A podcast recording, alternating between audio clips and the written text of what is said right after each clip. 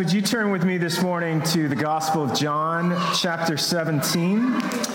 And if you need a Bible or if you'd like a journal, uh, we've got a bunch of Gospel of John journals over here on our resource table. Feel free to hop up and grab one or grab a Bible over there um, and follow along with us this morning. John 17, uh, we're going to read the first five verses of this chapter this morning. When Jesus had spoken these words, he lifted up his eyes to heaven and said, Father, the hour has come. Glorify your Son, that the Son may glorify you. Since you have given him authority over all flesh, to give eternal life to all whom you have given him. And this is eternal life, that they know you, the only true God, and Jesus Christ, whom you have sent. I glorified you on earth, having accomplished the work that you gave me to do. And now, Father, glorify me in your presence, your own presence, with the glory that I had with you before the world existed. The word of the Lord. Uh, 450 years ago, in November of 1572, John Knox, who was the founder of the Presbyterian Church in Scotland, passed away. And uh, Knox had become a priest uh, in the Church of England at a tumultuous time in church history. King Henry VIII, who was King of England, uh, had inadvertently kickstarted the Protestant Reformation in England by removing uh, the English church from the Roman Catholic Church and effectively setting up his own Church of England. And he did that primarily because the Pope wouldn't allow him to divorce his wife. Um, and while his actions were arguably more selfish than they were religious, it did spark a sort of revival in the English church. And within just a few years, uh, the church would have uh, produced two things that endure to this very day. Uh, one was the King James Bible, and the other was uh, known and is known as the Book of Common Prayer. The King James Bible was the first Bible uh, to be translated to, into English that was widely available to people. And the Book of Common Prayer was essentially a guide to worship, both personal worship and worship within the church that became available. Uh, and it, it actually was produced even before the King James Bible came out. Um, so this is this is just a like crazy time in church history uh, where all kinds of things are happening. Um, and in the midst of this revolution, Henry VIII dies. His son comes to the throne for a very brief period of time, and then his daughter comes to the throne. And his daughter uh, was Mary, who is historically often known as Bloody Mary. And she was Bloody Mary because uh, she tried to return the church back to the Roman Catholic Church. So Henry VIII had taken it out of the Catholic Church. Mary said, No, we're going back to the Catholic Church. And that created all kinds of turmoil. And uh, she had numerous priests murdered, Protestant priests murdered burned at the stake, things like that. A lot of people fled England at this point in time, uh, including John Knox. And uh, John Knox leaves England. He goes to Geneva in Switzerland, and he falls under the teaching of John Calvin, who was one of the primary architects of the Protestant Reformation. Um, and so uh, Knox sits, under Calvin for a while, and then ultimately he goes back to his home country of Scotland uh, and begins to uh, reform the church in Scotland. And uh, he was such a significant figure in the church in Scotland that even when Mary, Bloody Mary, was still queen, uh, she qu- commented once, quote, of John Knox, I fear his prayers more than I do the armies of my enemies. That's how significant of a figure he was. Knox was known for his prayer life. Um, you can even pick up books today of his collected prayers um, and read through them. He was a, an ardent and fervent prayer. But when he was on his deathbed, he called to his wife and he said, Go read. He asked her to get a Bible, and he said, Go read where I cast my first anchor. And so she turned to the 17th chapter of John and read it. And one account says that in that moment, as she read this chapter of John, he seemed to forget his weakness and he began to pray, interceding earnestly for his fellow men. He prayed for the ungodly who had thus far rejected the gospel. He pleaded on behalf of people who had been recently converted. And he requested protection for the Lord's servants, many of whom were seeking persecution. And as Knox prayed, his spirit went home to be with the Lord. Today, as we think about that, we encounter a central passage of Scripture for the church over the last 2,000 years. A passage that, since at least the late 1500s, at least the time of John Knox, has been known as Jesus' quote, high priestly prayer, the longest recorded prayer of Christ that we have. One of the things that's interesting about Jesus is that in all the gospel accounts, Jesus seemingly prays often, but very rarely do we get the words that Jesus actually said. And so this is a really significant chapter if anything, for that reason. We get what Jesus' actual words were in prayer. So, to say that this is important would be an understatement. Um, it's not only a window into the prayer life of Jesus, it is also rich with theology and yet enigmatic at times. One author writes It takes only three minutes and 30 seconds to read it aloud, the high priestly prayer, but it will take an eternity for us to fully understand it. Many Christians throughout the centuries, like Don, John Knox, have looked to it in much the same way as the Lord's Prayer, a prayer that we can look to as almost a model in our own prayer lives. So today we are going to begin walking through uh, the first part of this prayer. Uh, we're going to take about three weeks to walk through the whole thing.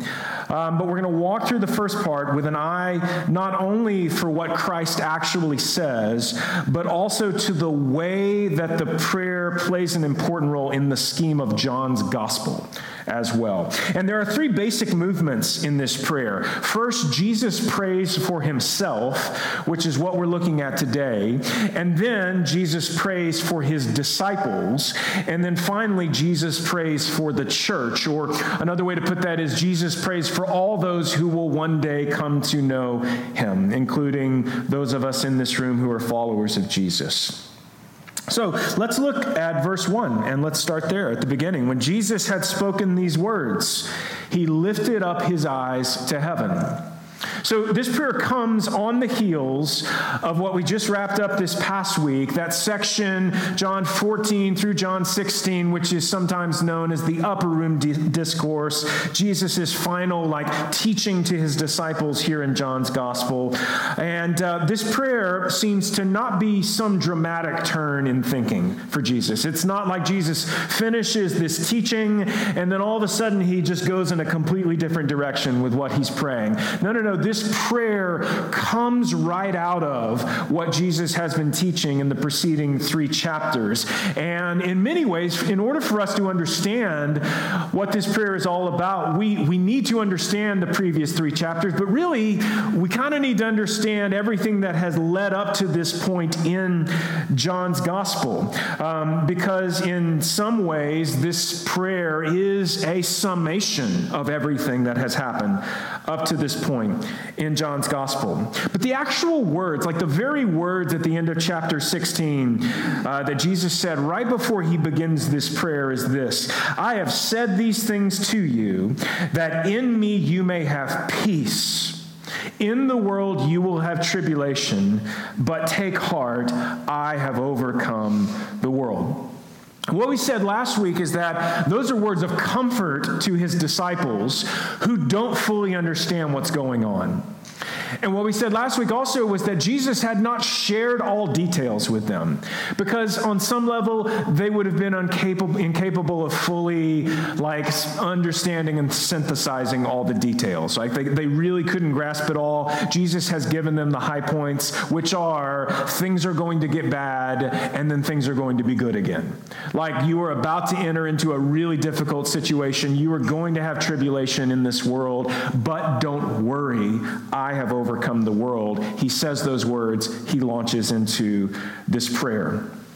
So uh, it's a very appropriate thing that right after that statement, Jesus would turn to prayer, right? In, in, light of what is to come, what else can we do but go to the Father in prayer? Um, in particular, though, I mentioned that we, we kind of broaden our, our, view a little bit. This prayer is not just about what's happening in this, in this particular moment in John, it's also all about everything that has happened up until this point uh, in the gospel. And in particular, there's a direct connection to John's prologue here in chapter 1. Chapter 1 is the prologue of the gospel of John. So here in chapter 17 is a direct connection. And we're going to look at that in just a moment. Before we do that, though, notice Jesus' posture. Did you notice what it says about how Jesus prayed? He, he lifted his eyes to heaven. I mean, and I think you're, you're literally talking about something like this. He lifts his eyes to the heavens and he begins speaking aloud. And I was thinking about this this week, and it is literally the opposite of how we pray. Isn't that fascinating? What do we do when we pray? We look at the ground and we close our eyes. And yet, on more than one occasion, the model that Jesus gives us for posture in prayer is this model of looking to the heavens and as he prays, he speaks aloud. Now, at times, we get uh, from Jesus a very clear understanding that he is uh, voicing things aloud for the good of people around him. Yes, he is praying, he is speaking with the Father, but he also wants to he- other people to hear what he's saying. Uh, but I was just so struck this week by the fact that, that we don't do this, do we? we? We do kind of the opposite of this when we pray. In the feeding of the 5,000, uh, earlier uh, in John and, and in uh, the Synoptic Gospels, um, he lifts his eyes to the heavens and he blesses this uh, paltry supply of food that he has and then suddenly it feeds 5,000 people. I also couldn't help but th- think but uh, about like Psalm 121. Uh, I lift up my eyes to the hills. From where does my help come? My help comes from the Lord who made heaven and earth. What are we doing when we are praying if we are not looking to our help, to, to like the source of our provision, and, and like recognizing that everything we have, everything that we are comes from the Lord? That's what the doxology is all about by the way, what we just sang, right? Um, uh, traditionally, people will, will kind of take this posture when they sing the doxology. It's this posture of open hands because we're praising God from whom all blessings flow right? And like everything we have comes from Him ultimately. There is nothing that you have somehow acquired for yourself outside of His provision or outside of His purview. I lift up my eyes to the hills. From where does my help come? My help comes from the Lord who made heaven and earth.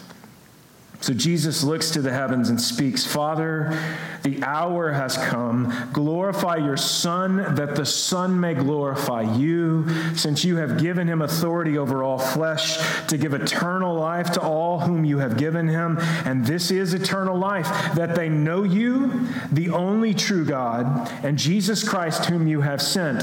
I glorified you on earth, having accomplished the work that you gave me to do. And now, Father, glorify me in your presence with the glory that I had with you before the world existed. This is the extent of Jesus praying for himself in this prayer. Father, glorify me so that I may glorify you. In other words, Father, honor me so that I may honor you. And again, I mentioned this a second ago, this is directly connected to the prologue, chapter 1 of John, where John said in the very beginning, as he's sort of setting up this, setting up this whole book, setting the stage, and the Word became flesh and dwelt among us and we have seen his what? His glory.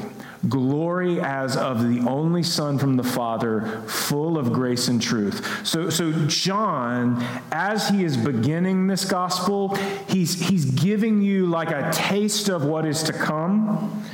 Because he's, he's basically saying at the beginning if you're wondering as you uh, hear this story or as you read through this story, if you're wondering if this is really the one, if this is really the Son, the Messiah, the Word become flesh, then I'm here to tell you we have seen it.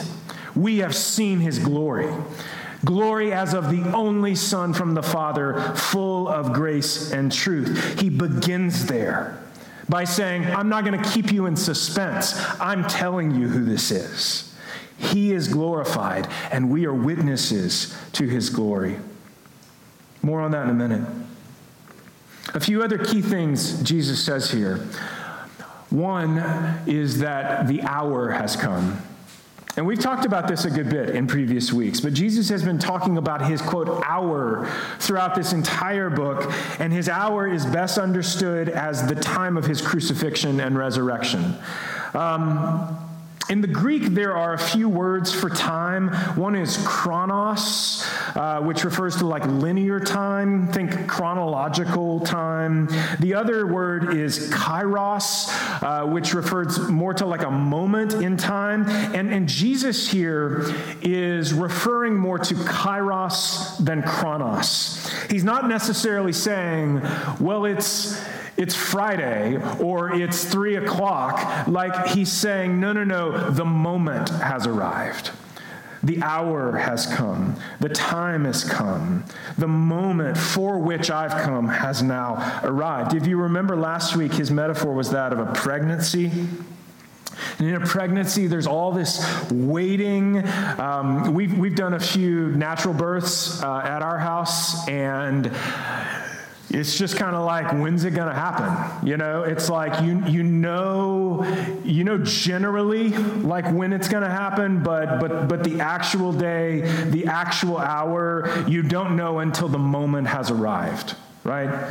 That, that's part of what Jesus is getting at in that metaphor. In pregnancy, there is pain, there is discomfort, uh, there's all of this waiting, there's maybe anxiety in the waiting. When you know the moment has come, there is, uh, I think, some relief, but there's also some anxiety about how is this going to go. But his point is, but once you're on the other side of it, once you're on the other side of the pain and the struggle and the anguish, the joy of having a baby in your arms makes you forget how challenging everything was leading up to that point. Clearly, in our family, we forget that quicker than others, right? Um, some of you, some of you haven't forgotten it. Second, Jesus also tells us that God has given him authority over all flesh. So the hour has come, but then also God has given Jesus authority over all flesh to give eternal life to all whom you have given him. Um, now, people take these words in a number of different directions, uh, and without getting into the weeds here, hopefully, I, I, I do want to point out a few things. First, when Jesus refers to those whom God has given him, he seems to be referring to the disciples. I don't necessarily think that Jesus only means the 12, or at this point, the 11. I think he also means like the larger community of followers that are with him at this point in time. Think about the women who will meet the resurrected Christ at the tomb. Um, but I don't think here that he's talking about all believers throughout the centuries, um, even though it would not be untrue to say that Christ has authority to give eternal life to all whom God has given him throughout the centuries. I, I think that in this moment, what he means is the disciples, like his followers and the, and the community that is around him at this moment. Um, and we'll get into that a little bit more next week because next week Jesus will pray for them specifically. He'll pray for the disciples specifically. But suffice to say, Jesus Jesus' words indicate that those whom God has given him are not just random people who have, like, just so happened through their own good decisions to become followers of him, who just kind of like stumbled into his ministry of their own volition. No, what the words of John seem to be suggesting here and throughout this whole book, honestly, is that God in his sovereignty has been intimately involved in giving people to Christ. And this is a position that John holds, as I said, throughout. Go back to chapter 6. And again, this is something that Jesus will speak of more next week when he prays specifically for those whom God has given him. So, so hold that thought a little bit. But also, let me point out that Jesus' words here would go against any notions that Christ makes universalistic claims um, or claims that all people will somehow be saved. It seems very clear here that there is a group whom God has given to Christ, whom he has manifested his glory to and the word of God to, and who have believed in him and have thus received eternal life. And then, third, it is this eternal life that he speaks of in verse 3 when he says, This is eternal life that they know you, the only true God, and Jesus Christ, whom you have sent. So Jesus says that eternal life is knowing God and knowing Jesus Christ. And the operative word there is know, which basically means in the Greek, intimate knowledge. For example, uh, when the angel comes to Mary and tells Mary, You're going to conceive a child. You're going to call him Jesus. Tells her everything that's going to transpire. Our translations uh, record Mary saying something to the angel like, How is this going to be, for I am a virgin? But what Mary literally says in the Greek is, How is this going to be, for I have never known a man? It's the exact same word that's being used here. It is not a word that means sex necessarily, it's a word that means intimate knowledge. This is eternal life, that they know you, the only true God, and Jesus Christ, whom you have sent. For those of us who grew up in the evangelical church, um, You've probably, undoubtedly, heard many times in your life that Jesus wants to be your, quote, personal Lord and Savior, which to me is kind of a weird thing to say. Uh, it's not necessarily uh, biblical language, and to be honest with you, it smacks to me of like Western uh, individualism and like Western self centeredness. This notion that Jesus wants to be your personal Savior as if you are all that matters. Um, it's very modern language. That is not the way that the church has talked throughout most church history. Um, but there is a kernel of truth in such a statement.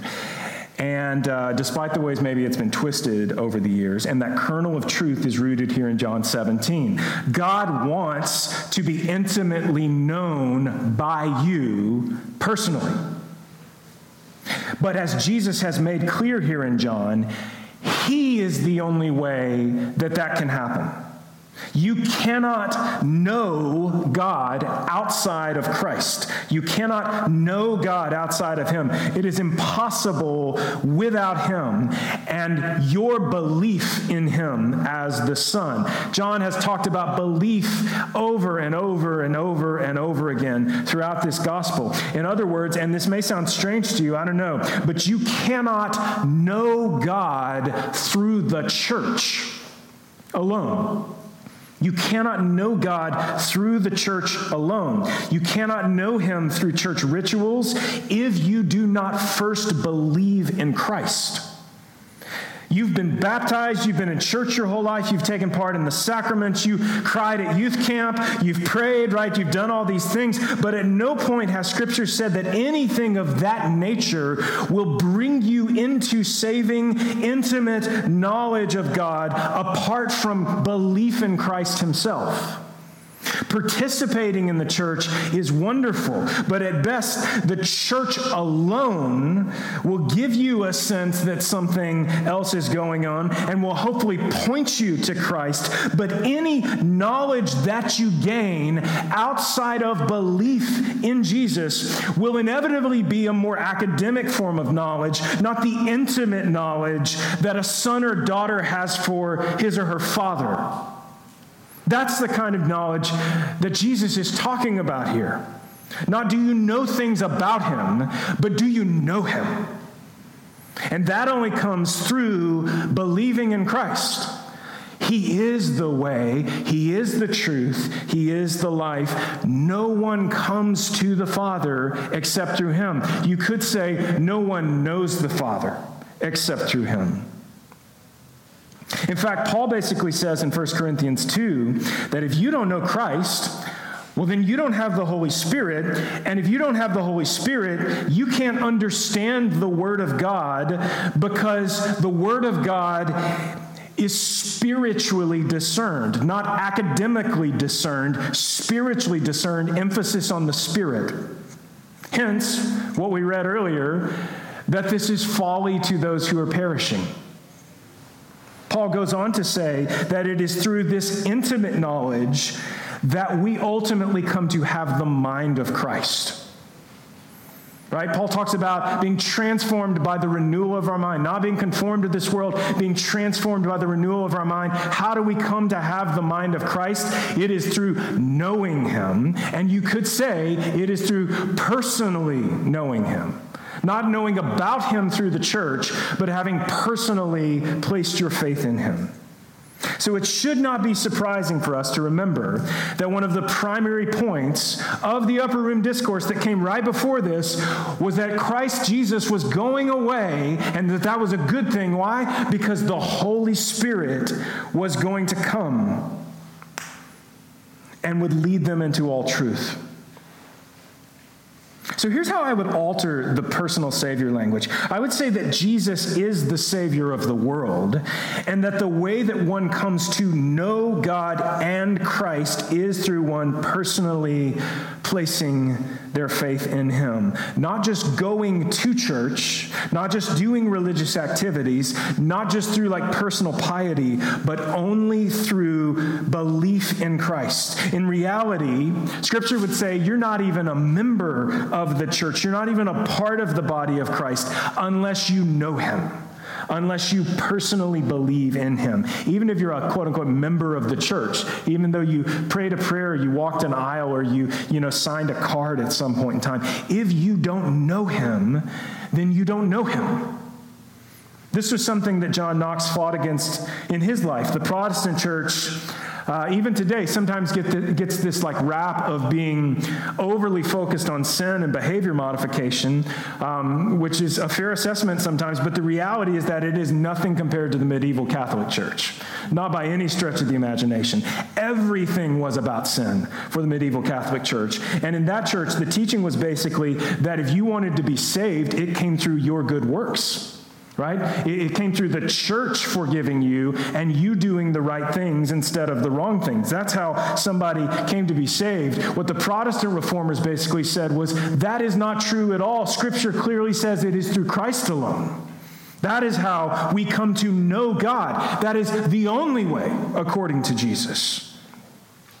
But if we aren't careful, like we can buy into that same kind of lie that somehow I need to be good enough in order to earn that knowledge, in order to earn that relationship with Him. But if I have the capacity to be good enough to know the Father, if I somehow have the capacity within me, if I can just muster it up to, to like enter into this intimate knowledge of the Father, then I have no need of a Savior. And Jesus' hour that has come is pointless. Why, why would he die and come back from the dead? For what? If I have the ability to do it myself. Yet we know this is not the case. But don't miss this. Believing in Christ does not mean simply intellectually assenting to his reality, it means living as if his words are true. And John will basically say in his epistles if you say you know him, if you say you have intimate knowledge of him, but your behavior has never changed, you don't know him. So it doesn't, your, your salvation is not based on your behavior, but if you know Him, then your life will change. It's inevitable. You cannot come into intimate knowledge of God Almighty and not be changed by Him. So, so our salvation isn't based on us, it is based on Christ alone. And through placing our faith in Him, we come into this intimate knowledge. Over time, not all at once, it's progressive, right? But it is through him. If we know Christ, if we know the Father truly, you better believe that we are people who will chart change in our lives. We will be able to look back and say, I haven't done things perfectly, but I'm in a very different place than where I used to be. And my prayer is that that is your story. Jesus prays one thing for himself here, but even with his one prayer, it really isn't about him. Do you notice this? Father, glorify your Son, that the Son may glorify you. Jesus prays that through his death and resurrection, that he will be glorified which I think in this context means honored. I, I, don't think this is about his glorification, which is that theological term we give to him ascending into heaven and sitting at the right hand of the Father. I, I think at this point in time, he means that, that they will see the reality of who I am, that I will be honored, and as a result, Father, you will be honored.